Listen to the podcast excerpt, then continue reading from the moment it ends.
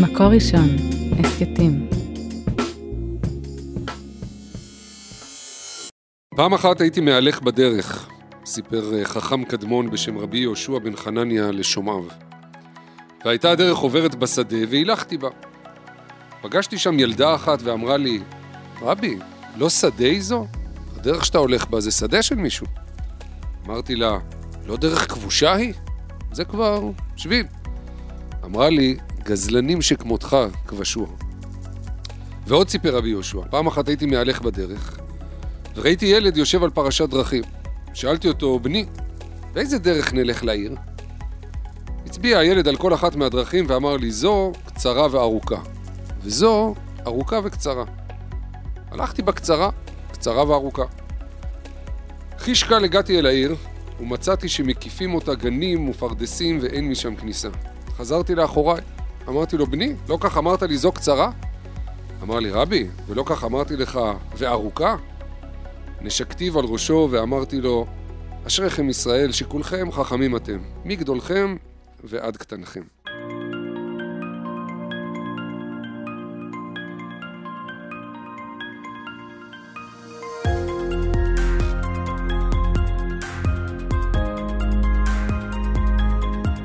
ברוכים הבאים להסכת של אה, אומת החדשנות מבית אה, מקור ראשון, אתם מאזינים לסטארט עם, הסכת שבו אנחנו משוחחים על יזמות, על חדשנות, על חשיבה יצירתית ועל הקשר של כל אלה לראש היהודי ול Start-Up Nation. אני שמוליק פאוסט, עורך מדור הספרים מוסף שבת של מקור ראשון, דוקטור לספרות האגדה, כותב ומרצה על חשיבה תלמודית וזיקתה לחדשנות, ליצירתיות וליזמות. והאורח שלי היום הוא אה, אסף כץ. אהלן. אהלן, תודה שבאת אסף. תודה על ההזמנה, כיף להיות פה. אה, אפשר להציג אותך כאבא של אה, עמוד הפייסבוק והמיזם, ילדים הם התסריטאים הטובים בעולם, ואתה גם אה, מרצה לחשיבה יצירתית. אנחנו נגיע בהמשך כמובן ל- לילדים התסריטאים, אבל לפני כן תספר לנו קצת על עצמך, אישית, מקצועית. אמ, אני בן 49, יש ניסיון. אמ, אני עוסק בחשיבה יצירתית רוב שנותיי הבוגרים. אמ, משנת 2000 אני עובד במשרדי פרסום, כקופירייטר, מנהל קריאיטיב, סמנכ"ל קריאיטיב. אני עושה את זה עד עצם היום הזה, אני יומיים בשבוע, עדיין פרילנסר, קופירייטר פרילנסר במשרד הפרסום McCann בתל אביב. אמ, במהלך הדרך גם כתבתי לטלוויזיה, אמ, ארץ נהדרת, מועדון לילה, כתבתי לקטורזה כמה שנים. ואני אחד היוצרים כתבת לו בדיחות? כן, לסטנדאפ? כן, ל- ל- לא, למועדון לילה, לתוכנית מועדון לילה, זה היה חלק מהעבודה שלי הטלוויזיונית. אוקיי. אמ, אני פגשתי אותו אגב, אה, אני גם מרצה במכללה למינהל, למדתי במכללה למינהל, תקשורת וניהול, וכשהפכתי למרצה באזור שנת 2000 וקצת, אמ, אחד הסטודנטים שלי היה בחור בשם ישראל קטורזה. הוא ניגש אליי בסוף אחד השיעורים, אמר לי, אנחנו עוד נעבוד ביחד, באמת כמה שנים אחר כך הוא התקשר אליי, יפה. ועבדנו יחד במועדון לילה. אני אחד היוצרים של הסדרה אלישע. שזה גם, ילדים. פה, כן, זה, סמו, בחור בן 40, חוזר לכיתה ו', כאילו, הוא, זה גם, הוא, הוא בעצם למעשה מתנהג כמו, הוא, הוא סובב בחברה של ילדים בתוכנית הזאת, שזה משהו שמתחבר אפרופו לעולם חשיבת אה, הילדים. אמ, לפני עשר שנים שרית ואני הקמנו את המיזם שדיברת עליו, ילדים הם התסריטאים הטובים בעולם. אמ, אמרת מיזם, כי זה באמת זה פייסבוק ואינסטגרם, אבל גם הוצאנו שני ספרים, אחד מהם בשיתוף האקדמיה הראשון העברית. אמ, יש לנו תערוכה במוזיאון הילדים בחולון, אה, עשינו כל מיני שיתופי פעולה, קולקציה עם דלתא וכל מיני כאלה, זאת אומרת זה משהו שהוא הרבה מעבר לדף פייסבוק עם ציטוטי ילדים. אמ, לא הזכרתי את זה, אבל אחד הדברים הכי כיפים שלי בחיים, אני אבא לשלוש ילדות, שני בת 16, רוני בת 14 ומאיה בת 10. אה, ובגדול, אה, ובין לבין, באמת, אה, וזה בעצמו תהליך יצירתי. כן, תהליך יצירתי להיות הורה לגמרי, כי זה משתנה, זה שינויים כל הזמן, ואני רק אתייחס למה שאמרת, באמת, אני מרצה בארגונים לחשיבה יצירתית. ההרצאה שלי, שנקראת לחשוב כמו ילד, היא עוסקת בחשיבה יצירתית מהזווית של ילדות וילדים, אבל אפשר לחבר את זה באמת בהמשך, בהקשר של כן, אנחנו נדבר זה. הזה. אז תראה, אתה, אתה איש קריאייטיב ב- במקצוע, שם צמחת, משרדי פרסום, עלית ב- ב- בדרגות או במיקום שלך בחברות, ואתה אמרת, תסריטאי בטלוויזיה ו- וכן הלאה. ואני רוצה לשאול אותך על זה, כי אתה נמצא מבחינה אה, מקצועית אה, בתוך העולמות שהם שם נרדף ליצירתיות. זה אומנות, תקשורת, יצירתיות. שלא לדבר על קריאיטיב, שפשוט אה, גנבתם את השם. כלומר, אתה מחפש הגדרה ליצירתיות, אז המילה קריאיטיב יושבת על תפקיד שהוא הוא תפקיד מאוד ספציפי, הוא איך להיות יצירתי בשיווק נכון, יש- מוצרים או קושי בשיווק משהו. בתרגום מה? של זה. יש גם קושי בלתרגם את זה. כן, אבל אני אומר, גם באנגלית, אדם רוצה להגיד קריאיטיב כדי להגיד יצירתי, אבל הוא כבר אה, נכנס לתוך השדה הסמנטי של אה, עולמות אה, הפרסום. נכון. אה, אז אתה, אתה נמצא ממש בליבה של כל זה. אה, אבל כמו אתה מרצה גם ליצירתיות, אז כ, כ, כמומחה, אני רוצה לשאול אותך, יצירתיות היא... ו- ואנשים באמת נוטים לחשוב, מי, מי הוא יצירתי? מי הילד הכי יצירתי בכיתה? הנה, הילד שמצייר, שמפסל מ... לא יודע, גלילי נייר טואלט. אז הוא, הוא, הוא יצירתי. אבל זה לא רק שם, ב, אני, אני שואל אותך בעצם, אולי זה לא רק שם ב, במקומות של מאוד, של אומנות, של פרסום, של שיווק, של יצירה טלוויזיונית. יצירתיות אולי בעולם... לא. אני חושב ש... בטח ב-2023, יצירתיות היא, היא פיצ'ר שהוא must. אני מצטער שאני מדבר הרבה באנגלית, אבל גם דיברנו על המילה קריאייטיב, אני חושב ש... היא מרכיב שהוא הכרחי. עורך דין, נניח על לויר, שהוא לא יהיה קריאייטיב לויר, אין לו, אין לו תוחלת לאורך זמן, הוא לא, הוא לא ישרוד בעולם, הוא לא יהיה מספיק טוב לאורך זמן, הוא יכול להיות שהוא יהיה סבבה, אבל אנחנו בתקופה, בטח אחרי הקורונה, שבאה והעיפה את העולם, גם טכנולוגית קדימה, זאת אומרת, היא זירזה המון תהליכים טכנולוגיים, אבל היא גם לימדה אותנו אה, שיעור גדול בצניעות של אין לנו מושג בכלום, וככל שנהיה יותר יצירתיים בכל תחום, ולאו דווקא, בוא נגיד שאני, נדבר רגע על עצמי, אני הייתי, שיעורי אמנות, ציור, אני הכי גרוע בכיתה בי פאר. זאת אומרת, אני לא מסוגל גם היום, אה, שרית אשתי היא, היא מעצבת גרפית, היא צלמת אה, ילדים, משפחות, היא, היא ארטיסטית, מעבר לזה שהיא אשת קריאיטית מעולה. אני אה, 180 מעלות בהקשר הטכני, היצירתי. אני חושב שכל אחד שהוא קם בבוקר והולך למקום העבודה שלו, אה, הוא עצמו היה רוצה להיות יצירתי במקום העבודה שלו, כי בעצם ככל שאנחנו יותר יצירתיים יש לנו יותר אופציות מול כל אה, פרשת דרכים. וגם אה, הקולגות שלו ומי שמעליו ומתחתיו ישמחו, תשמח לעבוד עם אנשים יצירתיים, כי בעצם אה, אנחנו נתקלים בהמון בעיות, וחשיבה יצירתית מהתפיסה שלי, אם אני שם רגע בצד אמנות, זה גישה לבעיה מזווית אחרת. אנחנו נתקלים כל הזמן בבעיות, לפעמים אותן בעיות. שתי חברות מנסות לפתור בעיה כלשהי, אני נדבר רגע על הצורך האנושי לפתור בעיות ביומיום שלנו, וגם, או סתם האנושי גם לא במקום עבודה, גם בחיים שלנו. שני אנשים ייתקלו באותו קיר, היצירתי יותר ייגש לבעיה מזווית אחרת והצליח לפתור את זה מהר יותר וטוב יותר והוא יצליח יותר אה, באופן כללי בחיים בעיניי ולכן זה ממש לא קשור לפיסול ואמנות. אה, אז אתה חושב שאפשר ללמד יצירתיות? כי ז- ז- זאת הקונספציה השנייה. יש את מה שקשור ל- ל- לאומנות, שזה יכול להיות אומנות הכתיבה, לאו דווקא אומנות פלסטית, אבל... ויש את התפיסה שיצירתיות היא כישרון מולד. אני משוכנע שאפשר ללמד, זאת אומרת קודם כל זה קטונתי, פשוט יש הרבה מאוד מחקרים שמוכיחים את זה אמ, ו, ו, ואני אתייחס לעוד איזושהי נקודה אמ, יש מחקרים של עשרות שנים שהם התחילו בסוף שנות ה-60, זה התחיל בארצות הברית, שבדקו אה, יצירתיות, אמ, זה התחיל בנאסא, בדקו מי האנשים הכי חוקרים הכי, זה המכון לחקר יצירתיות בארצות הברית, דוקטור ג'ורג' לנד עמד בראש המכון, נתן מבחן לחוקרים וחוקרות בנאסא לקראת אה, ההגעה לירח, הם ניסו לבודד את החוקרים והחוקרות הכי טובים, והמבחן שהם חיברו בדק את הגישה שלהם לפתרון בעיות, לאו דווקא התוצאה. כן. התוצאות היו מדהימות לאורך שנים, באמת הצליחו למצוא את היצירתיים ביותר, ואז הוא לקח את המבחן הזה והתאים את זה למערכת החינוך בארצות הברית. ונתנו מבחן דומה לילדות וילדים בגילאים 3 עד 5, 1,500 ילדות- וילדים בארצות הברית. אתה יכול לנחש באחוזים כמה מהם יצאו גאונים מבחינה יצירתית במבחן הזה, זרוק באחוזים בערך, כמה מהם יצאו גאונים מבחינה יצירתית. אני יודע שאתה תפרגן כי אני מכין את זה, אבל בערך, תנסה... פרגן, לא, רוב הילדים, 90 אחוז. 98% מהילדות והילדים יצאו גאונים מבחינה יצירתית, ואז חזרו לאותה קבוצה חמש שנים אחרי, זה צנח ל-30 אחוזים, חזרו אליהם חמש שנים אחרי אותה קבוצה, זה צנח ל-12 אחוזים, ו... עוד, עוד בילדות, עוד- בנערות. עד גיל 15, זאת אומרת, אותה קבוצה אה, זה, ואז בדקו חצי מיליון גברים ונשים ב- באזור שנת 2000, כמה בערך נראה לך עכשיו יצאו גאונים מבחינה יצירתית? בגיל, באיזה גיל? ממוצע גיל 31, אה, לא יודע. שני אחוזים. שני אחוז. עכשיו, אנחנו נולדים גאונים מבחינת, זאת יכולת מולדת, זאת אומרת, זה חלק מאיתנו. כולנו היינו כאלה, גאונים מבחינה יצירתית, זה הולך ודועך עם השנים, אז זה שריר שאפשר לחזור ו- ולאמן ולהפוך להיות זו שוב... קטגוריה גדולה על מערכ- מערכות החינוך אה, בכלל, שאיכשהו מצליחות לדכא לנו את אה, ה... תראה, אני מעריץ או- מורות או ומורים. לפחות לא לאמן את השריר. נכון, כי, כי אתה יודע, השיטה, השיטה עצמה, מורות ומורים, באמת אני מצדיע להם. אבל השיטה לא השתנתה.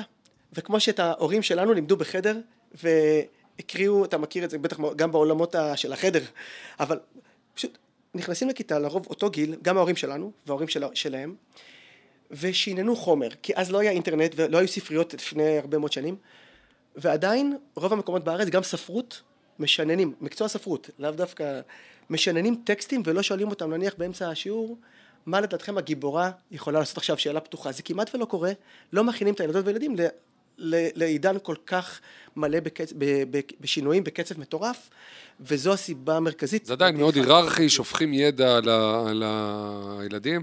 ואדרבה, אני תמיד אמרתי, עוד, אני, אני בחנתי, כשהילדים שלי היו בגילים האלה, אני בחנתי קצת מהצד, בלי שידעו, אה, גננות, על, קט- על רקע התגובות שלהם לציורים של הילדים. איכשהו הילדים שלי, לא איכשהו, גם אני מצייר, וכל הילדים שלי מציירים. ו... ותפסתי גננת אחת, לא אהבתי את הגן, כי היא הייתה, ברגע שהילדה שלי יצאה מהקווים של הבית, ואתה יודע, התבנית הרגילה, אז היא גם העירה שזה לא ציור טוב. זה מדהים כי זה בדרך כלל לא קורה בגני ילדים, מה שאתה מציין זה באמת זה חריג לגני ילדים. אגב, אני שאלתי פעם את הבנות שלי ואת החברות שלהן בבתי ספר, כאילו למה הן שואלות פחות שאלות? כאילו הסקרנות הרי דועכת. התשובה שקיבלתי מהרוב, אתה יודע, זה לא מחקר כמותי, אבל שאלתי כמה קבוצות. אתה יכול לנחש מה התשובה של כמעט כל מורה או מורה, כששואלים אותו, נניח הבת שלי סיפרה לי שהיא שאלה אותה, עניין אותה, למה המבחנה נראית, בכיתה, גיל מוקדם, כיתה ב' כזה, למה המבחנה נראית כמו שהיא נראית ולמה קוראים לה מבחנה? סקרן אותה, הגדולה שלי, שני. מה, מה אתה יכול לנחש שהמורה אמרה לה? כי זה כנראה מה שרוב המורים פשוט אומרים. אתה יודע מה, מה מורים אומרים כשאומרים להם את זה? זה לא קשור לחומר. עכשיו, זה נכון, הם רצים בחומר, הם צריכים להכין אותה למיצב וכולי וכולי, ואז הילדים יודעים כבר לא להצביע ולשאול, כי הם ש... קיבלו את התשובה, זה לא קשור לחומר, ואז כל מה שהם למדו בגן, מלמדים אותם לשכוח בבית הספר. אגב, ילדים הם ממש הם מלמדים אותם, כש- כשנגיד מתכוננים לבחינה. ממש אומרים להם, הדבר הכי גרוע שיכול, תראה, אפשר סתם לאבד ריכוז וללכת ולשייט בעולמות אחרים, או, או לא לרצות ללמוד. אבל למי שרוצים ללמוד, הדבר הכי גרוע שיכול לקרות להם זה להתעניין בחומר. כי אם אתה מתעניין בחומר, אז אתה פתאום רוצה ללמוד על זה עוד, אתה אומר, רגע, בוא נפתח אה, אפילו ויקיפדיה, או בוא זה, כי נורא מסקרן, או משהו אתה בהיסטוריה. בורח מהחומר שמחייבים אותך אבל יש. חומר לבחינה עכשיו, אדוני, זה, אתה לא... מעולה. ברגע שהתחלת ל, ל, לפרוץ לעולמות אחרים, שזה בדיוק ההליך שכל כך היינו רוצים שיקרה לילדים, שאני מורה להיסטוריה, אני ממש רוצה שהם יתעניינו בחומר הזה, לא. הם לא, הם לא ייכשלו בבחינה, כי הבחינה ממוסגרת. כשהם קטנטנים, תחשוב, באמת, תחשוב רגע על הגן, מסגרת הגן, הם סוג של מדענים קטנים, מנסים הכל, שוברים, נכון, אתה יודע, פתאום, אין, נשבר לי. זה משהו שהתהליך הניסיוני הזה, הוא הולך ופוחת, כי גם אתה מפחד לטעות, כי זה לא בסדר לטעות, מלמדים אותך לא לטעות, שזה לא בסדר, וזה זה פשוט חלק, תהליך מרכזי, השיטה, שיטת הלימוד היא חלק מרכזי בדעיכת הסקרנות והיצירתיות. אגב, תגובות ממש טריה מה, מהשבת האחרונה, הבן שלי שהוא אה, בוגר כבר, אה, שאל אותי איזו שאלה בתנ"ך. אה, ואמרתי לו שגם אני שאל- שאלתי את עצמי את השאלה הזאת אה, הרבה, ואז הוא סיפר לי שבחטיבת ביניים, לא בגן ולא ב... הוא שאל את ה... הוא שאל את המורה, מעז לשאול את המורה את השאלה הזאת, והתגובה של המורה הייתה, מי שלא למד מספיק את החומר שואל שאלות טיפשיות. וואו, כאילו... השאלה היא, אני אומר לך שהיא מאוד לא טיפשית, היא מנקרת והיא זה, ואתה מנסה לחפש לה, זה אבל לא משנה.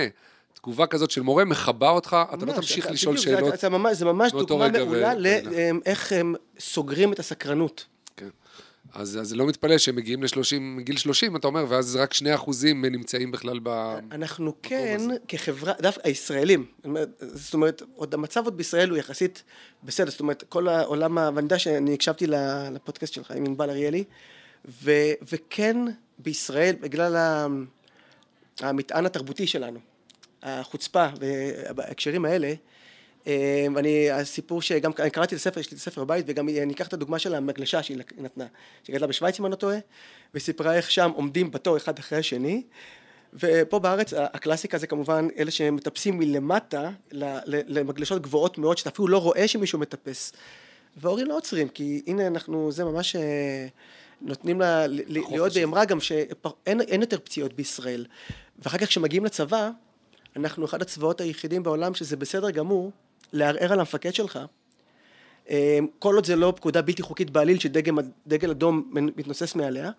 אני הייתי בסדנה... דגל שחור בדרך כלל. אה, אה, כן, דגל שחור, אבל נראה לי שדווקא, אני חושב שזה, כן, הכוונה עם נורה אדומה או דגל, כן, כן דגל אזהרה.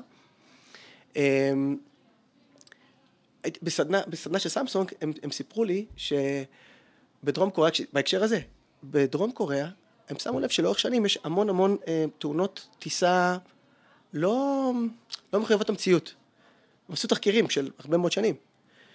ובגלל המבנה ההיררכי שם, מה שמסתבר זה שבתא הטייס, טייס המשנה שהוא זוטר, גם כשהוא זיהה בעיה לקראת הנחיתה, הוא ניסה לרמוז לטייס הבכיר שיש בעיה והוא לא יכל להגיד לו שהוא טועה. וזה גרם להרבה מאוד uh, תאונות. וזה, וזה אפרופו, אז בישראל, בתרבות שלנו בצבא, של uh, זה בסדר גמור להעיר הערה, גם בתרבות הניהולית, כשהערך, גם אם הערך לא שטוחה, זה בסדר גמור להגיד למנהל שלך, תשמע, אני חושב שאתה טועה. ומנהלים יעדיפו אנשים ש... מנהלים טובים ומנהלות טובות טובים, יעדיפו, מנהלות טובות יעדיפו גם אנשים שהם לא יסמנים סביבם, אלא אנשים שיאתגרו אותם ויגידו להם שהם טועים. אז אגב, אני לוקח, ולקחתי אז גם את אה, ענבל אה, אריאלי להרבה אה, אחורה, כמו שפתחתי היום בסיפור התלמודי הזה. הסיפור התלמודי, אגב, הזה שסיפרתי, הוא חכם, אחד מגדולי החכמים, שמוזמן לבתי קיסרים להתדיין, להתנצח איתם, מספר בעצמו סיפורים. שהוא אומר, תקשיבו, נכון שאתם מכירים אותי כמי שמנצח בכל הוויכוחים, אה. אבל ניצחו אותי... ככה התחלת את הפרק. כך התחלתי, ניצחו אותי תינוקות, ילדים וילדות, שאמרו לי דברים חכמים, אמרו לי דברים נכוחים, והעיזו לומר לי, אדוני, אמרו לו, אתה גזלן. זה הבסיס, אגב, של המלך עירום. זאת אומרת, גם הבסיס של ההגדה הזאת, של סיפור הילדים הזה, ההגדה, הוא, הוא בדיוק זה שלילדים אין את החסמים. לא נעים, אני רוצה אה, להתחנף, אין, אין את זה. אז, אז הבאתי אותו כמובן בגלל העניין של, ה, של הילדים התסריטאים האלה, שהוא אומר לו, דרך קצרה וארוכה, ארוכה וקצרה, והתסריטאים הטובים בעולם התחילו כבר לפני אלפיים שנה, אנחנו יכולים למצוא אותם, אבל עכשיו אני מדבר גם על הנקודה הזאת, שזה העיקרון הבית מדרשי הזה, שחכם גדול, אומר, אין היררכיות. אם אתם אומרים משהו צודק וחכם, אני אפילו אנציח את זה לדורות. במקום להסתיר את הסיפור המביש הזה, אני אספר אותו לכולם כדי שתלמדו ממנו. ואני באמת חושב שזה מתחיל שם. זה מתחיל כנראה עוד קודם, אפילו במקרא. אבל יש תרבות לימודית ותרבות אה, אה, משפחתית שאומרת, אנחנו להפך, אנחנו היררכים, פטריארכליים בתקופה הזאת, אנחנו מאוד סמכותנים בתקופה הזאת, ויחד עם זה, כשאנחנו מדברים אמת, אין היררכיות. אתה יכול כל הזמן לערער, התלמיד יכול לערער על דברי רבו. מה שלא קיים בוודאי בקוריאה, או בתרבויות אה, אה, אחרות, שאנחנו שומעים את זה אה, הרבה, שההיררכיה גורמת, אתה אומר אפילו לתקלות עד, עד מוות אולי. דיברו על תאונות, תקלות, אבל אני לא כן, יש מצב שזה גם הגיע למוות. כיוון שאתה המון שנים בעולם של הפרסום, של הקריאייטיב, אתה אומר שאתה עדיין שם, אז בטח יש גם איזה ביצה ותרנגולת, כלומר, אני לא יודע אם הלכת לכיוונים האלה באופן אישי, כי ידעת, כי היית מאוד יצירתי, והראש שלך הלך לשם, או ששם גילית, וגם על זה אני רוצה לשאול אותך, אה, מה אתה לוקח מהעולמות האלה? שהם, זה מאוד ממוקד, זה ממוקד, גם יש לקוח, צריך להרוויח, צריך לשווק מוצר, בין אם הוא נראה לך או לא נראה לך, אתה צריך לשווק אותו, וצריך להיות מאוד יצירתי בדרך שזה ייגע בי באיזשהו אופן ויגרום לי לשחרר את הארנק.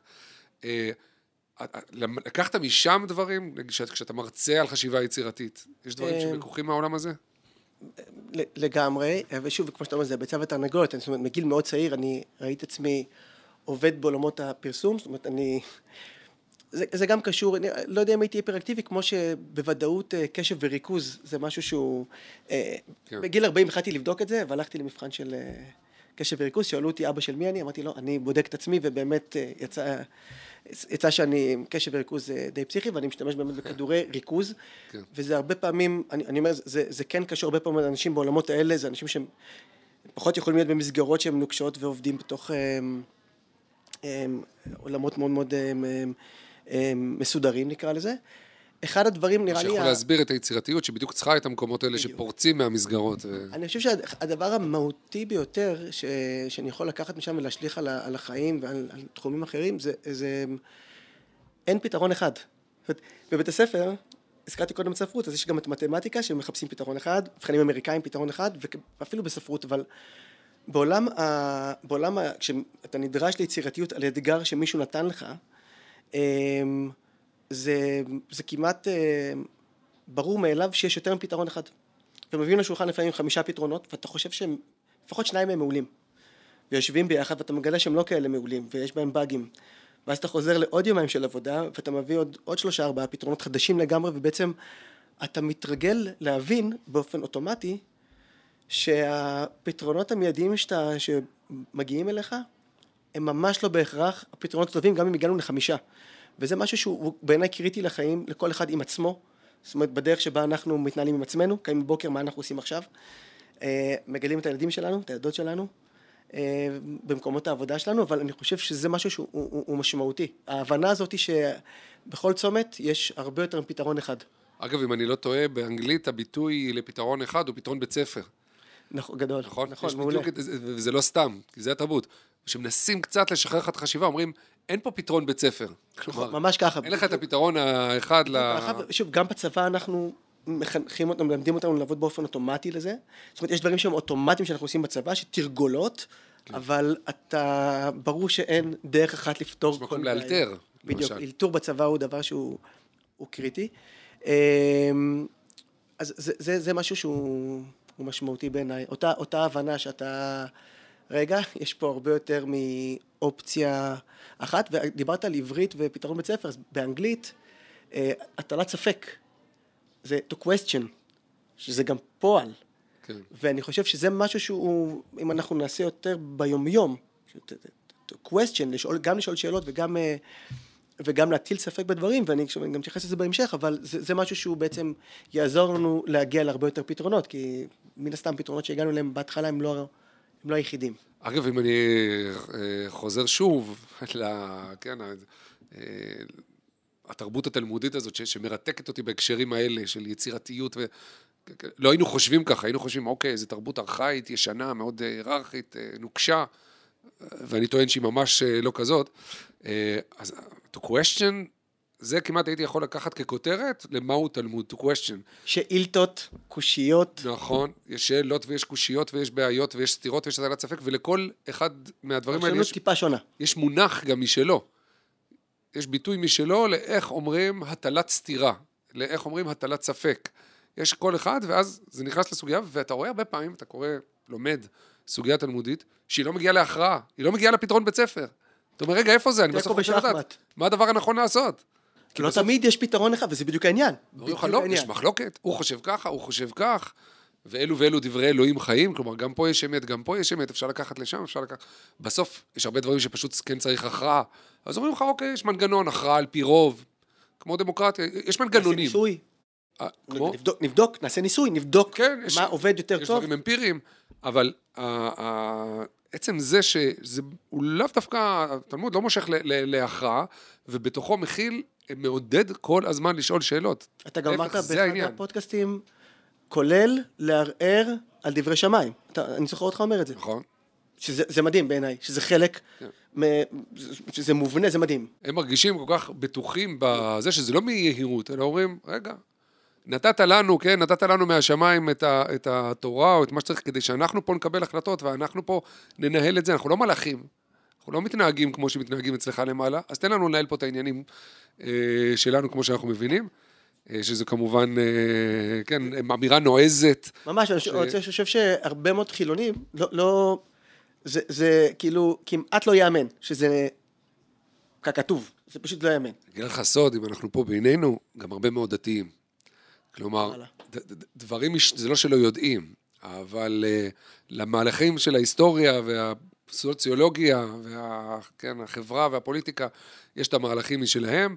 אני לא בטוח שאנחנו נמצאים ב-250-300 שנים האחרונות באותו מקום שבו היינו לפני 1,500-1,800 שנים, ועדיין אני טוען שיש דברים שהם מחלחלים פנימה באתוס הזה של הטלת ספק, של לשאול שאלות, של להיות מאוד חריף ומחודד בדברים האלה, כי צריך להבין עד הסוף, אני לא מוותר.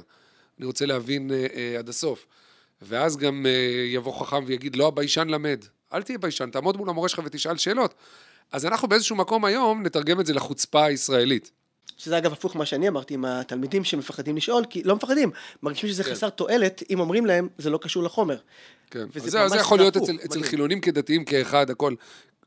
דברים שהתקלקלו, התקלקלו, ודברים שהוקפאו, הוקפאו, אבל אם אנחנו מודעים לזה שיש את ה-DNA הזה, ויש את הגרעין הזה, יש את היסוד הזה, אז פשוט צריך לתת לו, לטפח אותו בעיניי, ולתת לו לפרוץ מחדש, ואז אנחנו גם, אני חושב אפילו עושה לנו סדר קצת, אה, במה שאתה אמרת, איך ישראלים, איך ילדים ישראלים גדלים, איך אנחנו מול העולם בהקשרים האלה, כי יש לנו את, ה, את היסודות האלה. אני אגיד משפט אחד בהקשר הזה, חלק מהסטארט-אפ נשיות הזאת, כן. זה שאנחנו מקבלים בתרבות שלנו, שכישלון הוא חלק מתהליך. את, uh, ליפול ולטעות, ו, זה חלק מתהליך, וזה משהו שבהרבה מאוד תרבויות לא קיים בכלל, ולכן um, זה, זה חלק מה שהופך אותנו למיוחדים בקטע הזה. אז אני אגיד לך יותר מזה, אבל רק במשפט אחד, כי אני לא רוצה לגזול את זמנך, כן. זמננו לא מאוד אה, רב בפרק הזה, אה, בפרקים שלנו. אה, אני ממש הקדשתי עבודת דוקטורט לעניין הזה, לסיפורים בתלמוד הבבלי, שמצביעים, שחוגגים את הכישלונות. שמצביעים על המקומות שבהם נפלנו, לא הצלחנו, חטאנו, צריך להתקדם מזה הלאה. אז אני יכול אבל להשלים אותך? בוודאי. אני, את הביטוי, לחגוג את הכישלונות, שמעתי מבחור בשם מתי יהב באחד הפודקאסטים, הוא היה סמנכ"ל השיווק של סודה סטרים, היום הוא בכיר עולמי בסודה סטרים, כן. ומה שהוא אמר על זה, הוא אמר שבכל שנה הם מעלים לבמה את הצוותים שהגיעו להישגים הכי גדולים ומקבלים מחיאות כפיים ופרסים כספיים, ולצידם הפרויקטים שיערו הכי גבוה ונכשלו, ונותנים להם מחיאות כפיים ופרסים כספיים, כי הם ניסו. הם ניסו בענק והתרסקו, והם גם מקבלים, וזה זרקור לכולם, תמשיכו לנסות, כי אי אפשר לשבור תקרות זכוכית אם לא ננסה, וגם נכשל, זה בסדר גמור, וזה בדיוק התייחס, הוא ממש השתמש במילים האלה, לחגוג את הכישלונות, ואני אני, אני מת על זה. כן, אני, אני גם משתמש בזה באופן מושאל, כי זה התחיל באמת מ... שכחתי את שמו, אבל אה, מישהו בחטיבה אקס או משהו של גוגל, וואלה. העולמית, ששם זה התחיל חגיגת ה... כישלונות. אז כן, אז יש לזה, כנראה שזה איפשהו אבא מנטפליקס משתמש בזה, נותנים אה, אה, הכרה לפחות.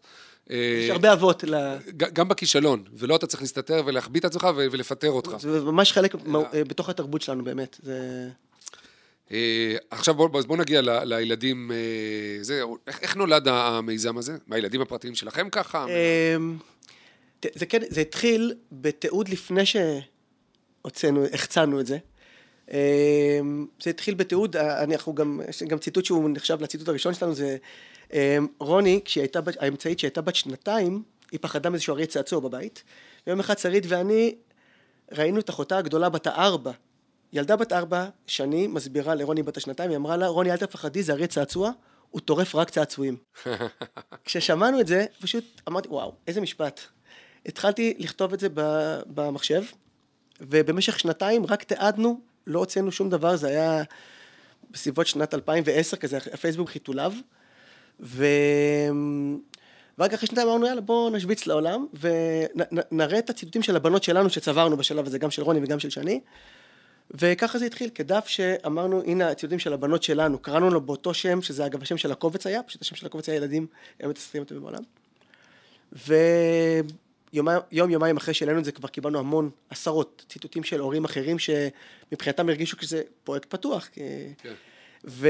וזהו, וככה זה התגלגל איפה שזה היום, שזה כבר 350 אלף, אפילו יותר, בפייסבוק ובאינסטגרם ביחד, ואנחנו מקבלים עשרות ביום. שרית אשתי, היא המעצבת של הפרויקט הזה כולו, היא בכל יום בוחרת שני ציטוטים ומעלה אותם. הוא מעוצב, נדמה לי, כמו שכתובים, אם אני מזהה נכון את הרפרנס, כמו שכתובים ציטוטים, כמו שבקולנוע אילם. קצת... אמ, יש בזה משהו בטקסט כן, עצמו, אבל היא מוסיפה תמיד איורים. אז פתאום היה טקסט כזה מעוטר קצת בצדדים. האמת היא שזה, אתה, זה בתחילת הדרך, היום, דיברנו על זה שאתה היית קצת מנותק מהפייסבוק בשלוש שנים האחרונות, אנחנו, האיורים היום הרבה יותר משמעותיים, ממש חלק מסיפור, זאת אומרת, גם טקסט וגם האיורים של שרית, שמשלימים אותם לסיפור, אבל הבסיס הוא מאוד מאוד פשוט ונקי, כדי לתת את הבמה לציטוטים של הילדים והילדות. זה פשוט זרם אחר כך שזה הפך להיות ממש לפעילות ותערוכות כן, כן, פונים, ו... כן, זה די ממש מהר מאוד, תוך שבועיים שלושה כבר כתבה במאקו כזה, ותוך חודש כבר פנו לנו משרד פרסום לקמפיין שהצטלם וזה ממש היה, וככה זה עד היום מתגלגל. וקודם כל תן לי, לזרוק לדו, ששמענו את, את רוני ועוד כמה אה, ציטוטים מחץ, אה, של ילדים שלך, ילדות שלך, אחרים. אחד של רוני נוסף זה אה, השוקולד הזה כל כך טעים שאני רוצה להיכנס לבטן, למצוא אותו ולאכול אותו עוד פעם. אני מאוד אוהב את הלמצוא אותו הזה. זאת אומרת, זה לא למצוא, להיכנס לבטן ולאכול, למצוא אותו, היא מאוד ספציפית. אה, אחד הציטוטים האהובים עליי, אה, שהוא מראה על יצירתיות על זה ילדה שרואה קרעים של בלון שהתפוצץ כן. ברחוב, מישהו, כנראה זה יומיים שלושה קודם, והיא אומרת על זה, פה ילד בכה. עכשיו, זו ילדה בת ארבע, ואנחנו בעידן של AI, בינה מלאכותית, ויש פה בינה אנושית ברמה מאוד גבוהה. שאף בינה מלאכותית לא הייתה יכולה לא, להגיע. אפילו ניסיתי את זה עם צ'אט GPT, נתתי לו את המשפט אה, בלון, קרעים של בלון על הרצפה, והוא מגיע לדברים אחרים, אבל אה, לא. המדענים דיברו, קראתי איזה משהו שמדענים אמרו לפני שנה, ההבדל בין תינוקת, תינוק בן שנה וחצי, שנתיים, למחשב הכי משוכלל בעולם באותו זמן, זה היגיון בריא. זה היגיון בריא, וכל מה שאנחנו מדברים עליו, היצירתיות. נכון, שוב, תראה, היום היצירתיות האנושית בעידן ה-chat GPT וה-mid journey, תשמע, הם- היצירתיות שלהם בנויה על הרבה יצירתיות של בני אדם אחרים, אבל הם כן מצליחים לעשות חיבורים מאוד מיוחדים, כאחד שעושה את זה לא מעט בימים אלה, אבל אה, זאת, בינה אנושית זה עדיין לא שם. אה, לא, ב- אנחנו בשנת 2023, מי ששומע את הפודקאסט בעתיד, יכול להיות שב-2050 זה כבר שם, יותר בכיוון, אבל 2023 זה עוד לא. תגיד, זה הפך לי גם אה, בינלאומי באיזשהו מקום, או שזה אנחנו בעברית? היה גם, עשינו, היה הייתה לנו הרפתקה באנגלית, כן. זה, זה קיים גם באנגלית, אנחנו באיזושהי נקודה, אנחנו הפסקנו, זה דרש מאיתנו יותר מדי, אנחנו, האנגלית שלנו היא, היא רגילה, היא לא שפת אם, וזה הר- הרבה מאוד עבודה, ואנחנו פשוט אה, הפסקנו את זה, אבל אה, זה כרגע פה ב...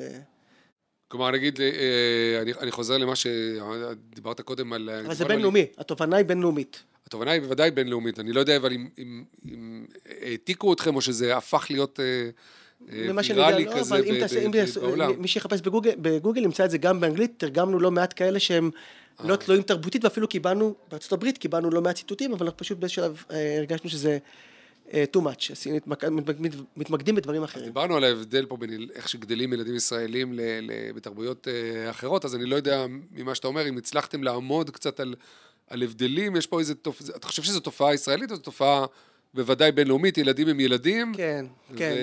אנחנו עוד לא יודעים לעמוד על הייחוד של הישראלי פה אה, בעניין. אני חושב שתובנת העל היא, כמו שאמרתי את זה בהתחלה, שילדים הם מאוד מאוד יצירתיים, 98% מבני אדם נולדים גאונים מבחינה יצירתית, וזה מתבטא ברגע שמתחילים לדבר, והן מתחילות לדבר, זה פשוט מתבטא באותן הברקות, שאלות שמשאירות אותנו פעורי פה לפעמים, וזה אה, רב תרבותי בינלאומי. אה, וזהו, זה פשוט שונה, יש דברים שאנחנו לא הבנו. תלויי תרבות. בדיוק, תלויי לא תרבות, אבל יש גם דברים שהם אה, בינלאומיים בתפיסה שלהם, כי זה בין הורים לילדים וכולי, כן. אגב, אה, אני, לא באמת יודע איפה זה נולד, נדמה לי שזה איזה מורשת של יידיש, אבל אני לא יודע, זה כל ה... אבל אני יכול להגיד שאפילו אני זוכר את זה מילדות או משהו נאמר, שכל האמירות האלה של הקטנים ביידיש זה חוכמס. זה כאילו חוכמות. אתה, אתה, כאילו היו עושים אה, יומנים, ספרי החוכמות של, ה, של אנחנו הילדים. מקבלים אגב לא אמירות, לא הציטוטים, לא הבדיחות, לא התסריטים. אה, תובנות שלהם, חוכמות. החוכמות. אה, קודם כל, אתה יודע שהתיעוד של ילדים, אנחנו קיבלנו ציטוט אחד משנת 1939, שנמצא בעליית גג ביומן. ואני מניח שזה גם התחיל הרבה כן, לפני כי עושים מין יומנים כאלה, מתי. הילד פעם ראשונה הלך, מתי הוא אמר אמא, אבא, וגם משפטים... את החוכמה, את החוכמס הראשון. כן, את החוכמס שלו. וזה אנשים עושים, ושולחים לנו גם כאלה שהיו בקיבוצים בעבר וכולי. אה, אז הוא אמר לי, איך אתה כמלמד יצירתיות במכללה, כמרצה ליצירתיות בארגונים שונים, איך אתה בעצם שואב משם, משתמש במיזם הזה, בתסריטים של הילדים כדי, ציטוטים של הילדים, אה, כדי ללמד יצירתיות או לעשות סדנה יצירתית? ההרצאה שלי, הכללית נקראת אה, לחשוב כמו ילד, ובעצם ה basic שלה אומר, היסודות שלה אומרים, אם בכל פעם שאנחנו ניתקל באתגר, אנחנו נעצור רגע וננסה לחשוב כמו ילדות וילדים שהיינו, אנחנו יותר יצירתיים, כי ככה נחשוב כמו ה-98% גאונים יצירתית, ואני ממש נותן כלים, אם אני יכול אה, לחלוק את אחד הכלים אה, פה, כש- כשדיברתי קודם על אה, לערער הנחות יסוד, זאת אומרת שזה משהו שהוא הוא, הוא, הוא בסיסי, ובטח הקורונה גם חיזקה את זה, שם על זה איזשהו זרקור. והכלי שאני משתמש בו ומעביר אותו גם הלאה זה לקחת משפטים, אם תיקח עכשיו, אה, כשנסיים את ההקלטה, את הפודקאסט, תיקח דף, לפטופ, טלפון, כל מי שגם מאזין לנו, מאזינה לנו, אה, ותרשמו לעצמכם 50 הנחות יסוד של החיים שלכם בבית, בעבודה, עם הילדים, 50 הנחות יסוד עם נקודה בסוף. ובמקום הנקודה, תעבירו את זה לסימן שאלה. מילה שלי, 10 אחוז, 10 אחוזים, חמש הנחות יסוד, אתם תערערו. משהו שהוא נכתב עם נקודה שהוא הוא, הוא בוודאות. הסיבה שאני כל כך בטוח בזה, בוא נגיד בערך עשרה אחוזים, זה כי אנחנו ביום יום אנחנו לא עושים את זה. אנחנו לא מנסים לערער את הדברים שאנחנו עושים יום אחרי יום אחרי יום. זה אפילו יכול לא להיות מפחיד קצת, מאיים. מהיום אנחנו יכולים לבחור איזה. הנחת יסוד אנחנו רוצים לשנות, אנחנו לא עושים ספורט, אנחנו לא קוראים ספרים, אנחנו... אני לא רואה סרטי מדע בדיוני ואני בזכות הבת שלי התחלתי לראות סרטי סטאר וורס שאף פעם לא ראיתי וכולי. אה, I walk the talk, אנחנו- אני בעצמי, אה, כמו שאני עושה לא מעט דברים בחיים שלי, שיניתי כל מיני זוויות במהלך החיים, ו... ואני גם מערער את הנחות היסוד של עצמי. אז אה, מוזמן, אתה מוזמן והמאזינות והמאזינים שלנו גם מוזמנים לנסות את זה. אז זה למשל מרכיב אחד שאתה לוקח מ- מ- מ- משם ופשוט אה, מפעיל אותו על ה... כן, פשוט, ולעבוד בזה. פשוט לרשום את ההנחות יסוד, לשים סימן שאלה ולנסות לעשות את זה. אתה יודע, אני מסתכל מבחינת הזמן, אבל האסוציאציה ש, שעלתה לי דווקא שהזכרת, הצגת את עצמך, ופריט אחד הוא סדרת הילדים שיצרת, שאתה יוצר שותף של ה- אלישע, ואמרת, השחקן יובל סמו, שהוא בן 40, והוא צריך ללכת, אה, לחזור לכיתה ו' אה, כדי ללמוד. עכשיו, מה אני אעשה עם העולם האסוציאציות שלי? אני כמעט מתנצל. רבי עקיבא, אה, מי שהיה לגדול, ה... כמעט גדול החכמים שבכל הזמנים בעם היהודי, אחד החדשנים שבהם חידש באופן מאוד יצירתי את ה... איך- דורשים את הפסוקים וכן הלאה. רבי עקיבא, בגיל 40, אה, לפי אחד הסיפורים, הוא מגיע, הוא רואה צאן, הוא מגיע לבאר אה, כמו כולם, אבל הוא מסתכל על הבאר ואומר, משהו פה לא מסתדר, איך האבנים של הבאר הן כל כך חלקות? הוא מסתכל על סלעים, הוא מסתכל על בנים, הוא מבין שזה בנוי מאבנים הרי, אה, אבל הן מחוספסות והן חדות, ופתאום אלה כל כך חלקות. אז הוא שואל, רק הוא שואל בקול, איך? אה, מי, מי שחק את האבנים האלה? מי ליטש אותם? מי סיטט אותם כל כך יפה שהן כאלה חלקות? אומרים לו, המים. עכשיו, תשובה לא הגיונית.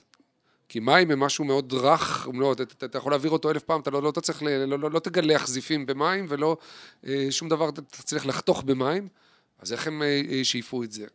ואז, ואז כל התובנות מתקבצות אצלו אה, ביחד, כלומר, זה הכוח של המים הוא לא בגלל שהם רכים או קשים, אלא בגלל הכוח ההתמדה שלהם. ואם מים מצליחים, אחרי כל כך הרבה שנים, לשייף אה, אבן, אז גם אני אחרי כל כך הרבה שנים שאני בן 40 וחשבתי שאני לא אוכל יותר ללמוד ל- לעולם, אז משהו גם יצליח אה, לחקוק או לשייף את, ה, את הלב שלי.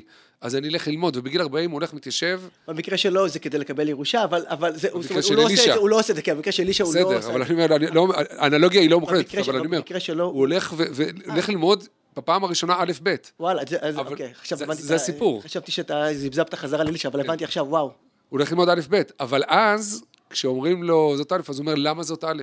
למה זה, מי אמר? זה הנחת יסוד, שצריך להתחיל באות א'. הוא מקשה, קושייה. ולמה זאת ב'? הוא מקשה קושיות. וכמובן, הוא יתקדם אחר כך, ואז ייכנס גם, אתה יודע, להשכלה הגבוהה, וישבו רבותיו. אה, רבי יהושע, שהזכרנו אותו בסיפור הראשון, הוא היה אה, אחד המורים שלו בישיבה כשהוא כבר הגיע למקום הלימודים הגבוה יותר, והוא מקשה גם עליהם, לא מפסיק גם להקשות אה, עליהם. אז זה כאילו תחילת ה, תחילתו של, של עקיבא, זה נקרא. גם מעגל. זה, זה, ו- ואנחנו אה, סוגרים פה את המעגל, ואתה ממש, כשאני מלמד, משתמש ב- ב- בסיפור הזה, אז אני גם חוזר ל... האלף-בית של חדשנות ויצירתיות זה לחשוב כמו ילדים בהקשר הזה, כלומר להיות סקרן למובן מאליו, וזו תופעת טבע. אנחנו יוצאים לטבע, או, או, או נמצאים במשרד, רואים דברים שמתקיימים תמיד, אבל אתה פתאום עוצר ושואל על זה את השאלה, סקרנית. עכשיו, צריך פה שני מהלכים, כי אחד הוא בכלל לחשוב כך, ולהסתקרן כל פעם מחדש מהעולם, ולא לקחת כמובן מאליו. השני, שלהרבה מאיתנו יש את השאלות האלה, אבל אנחנו לא מעיזים כבר לשאול. אולי כי איזה מורה קיבל לנו את זה בילדות, אנחנו לא מעיזים לשאול. והוא שאל את השאלה וקיבל תשובה. צריך פה אומץ. זה- אומץ זה זה- אגב מרכיב אומץ. קריטי ביצירתיות, מרכיב קריטי. סיימון סינק, בהרצאות מוטיבציה שלו, וואי. אה, שאתה מכיר מן הסתם, אה, הוא אומר, be the idiot. תהיה אתה האידיוט ששואל את השאלה. כולם יושבים מכובדים בישיבת צוות והנהלה, ואתה צריך להנהן כאילו אתה מבין בכל דבר. אבל אם לא תשאל את השאלה, בסוף תהיה איזה תקלה, או לא תפתח את מה שרצית לפתח, או להגיע להישגים יש שלך. עוד משהו, לפעמים שאל את השאלה. מישהו אחר ישאל את השאלה ויצא גדול, ואז אנחנו נגיד, היי, למה, אז גם לזה לא צריך להגיע. תשאלו לפני שמישהו אחר ישאל את השאלה ויקח את הקרדיט. ואל תתבייש, כמו ילדים בבסיס הטהור שלהם, נגיד, הם לא מתביישים, הם לא עושים את החישובים של הביקורת ומה יחשבו עליי. לא מכבים אותם. אז זה חלק מ- מלחזור להיות ילדים. אה, אוקיי, יכולות לנו, אני- שיחה עוד יכולה להיות ארוכה ושאלות אה, אה, וקושיות אה, רבות. נתכנס לסיום. אנחנו, אמרת שהאזנת לכמה מה, מהפרקים, אנחנו, אני מתכנס בסוף לפינת הסטארט-טיפ. אני מבקש מהאורח שלי איזשהו טיפ למאזינות, למאזינים שלנו, שאתה, הוא יכול להיות יצירתי, כי אתה איש היצירתיות, אתה גם יז, גילית שאתה גם יזם במיזם הזה, אולי ליזמים, מה שנראה לך. אמ, אני מכיר כמובן את הפינה וחשבתי שנלך על הנקודה והסימן שלה כטיפ, אבל אני כן אולי אתן את הטיפ של אה, אמ, מה שקורה אצלנו בשולחן השבת. אני נשוי לבחורה דתייה, ואנחנו שומרים שבת. זוג מעורב, אני חילוני, דתייה. והיא הציעה בנקודה די מוקדמת כשהבנות היו קטנות, שבכל, אה, שנעריך, באלף, נעריך את שהות ארוחת שישי. שזה לא כן. יהיה באים, אוכלים, מתפזרים. כן. זאת המלצה כמובן גם כן למשפחות החילוניות שמאזינות. אמ, ועשינו כמה דברים. אחד מהם הוא, כל אחד מביא לשולחן אמ, דבר אחד שהוא למד השבוע. דבר אחד שהוא למד השבוע, חשבנו כן. בהתחלה, ניגשנו לזה קצת בזהירות, כי פחדנו שאולי הם יתנגדו, וכל אחד, ב... ושוב זה היה לפני שבע שנים בערך, כל אחת הכינה פנקס, והיא כתבה בפנקס הזה שאלה, אה, אה, לא שאלה, פרט מידע שהיא שיתפה אותנו בארוחת השישי, וככה אנחנו הגדולים גם למדנו משהו, זאת אומרת אנחנו אף פעם לא מפסיקים ללמוד. אה, וזה זה כיף גדול, כל מיני דברים אה, של טריוויה כאלה, כמו אה, לכל אחד, אה, יש לנו שניים וחצי קילו של חיידקים טובים בבטן. או פעם שני הגדולה סיפרה לי, אבא, יש לי משהו בשבילך, גברים נמוכים חיים יותר. ו- וכל אחד שיתף אותנו, וזה משהו אחד. והדבר השני שהבאנו לשולחן, זה... לקחתי את זה מחוג תיאטרון של, ה, של אחת הבנות. מה שאנחנו עושים סביב השולחן, זה מישהו מתחיל משפט. אני קמתי הבוקר, נכנסתי לרכב והתחלתי לנסוע. הבא אחריו ממשיך אותו, מהשלוש מילים האחרונות שאני סיימתי בלי קשר לסיפור שלי. וככה אנחנו משרשרים את זה. אמ, זה דקות ארוכות של כיף גדול וגם יצירתיות, כי בעצם אתה אף פעם לא יודע לאן הסיפור הזה יוביל, מוזמנים לעשות את זה בבית. כלומר, אתה אומר לנו, חוץ מזה שזה יעשיר את חיי המשפחה שלכם ואת שולחן השבת שלכם, וזה כיף. ואתם גם אה, תתפלאו עד כמה אתם עצמכם יצירתיים ויצירתיות, וכמה הילדים שלכם זה כיף אדיר. מצוין. טוב, אז אנחנו אה, נסיים בזה. תודה, תודה רבה לך, אסף אה, תודה לך, כץ. כיף גדול. אה, תודה גם לאוהד רובינשטיין על הסאונד, ההקלטה והעריכה. תודה לעדי שלם רבינוביץ', ליהודי טל על ההפקה. תודה רבה לכם, מאזינים אה, להסכת הזה. אני אודה לכם מאוד אם תדרגו אותו בספוטיפיי או בכל מקום שאפשר. אתם גם מוזמנים להרחיב ולהעמיק עכשיו בקשר בין צורת החשיבה היהודית העתיקה וכלי החדשנות והיצירתיות שלה לבין האתגרים של המאה ה-21 אה, בספר חדש. תהיו חכמים. את הפרק הזה ואת שאר הפרקים, גם הסכתים נוספים, תוכלו למצוא באתר מקור ראשון, בערוץ ההסכתים, כמו גם בספוטיפיי, באפל מיוזיק ובגוגל, ואנחנו ניפגש בפרק הבא.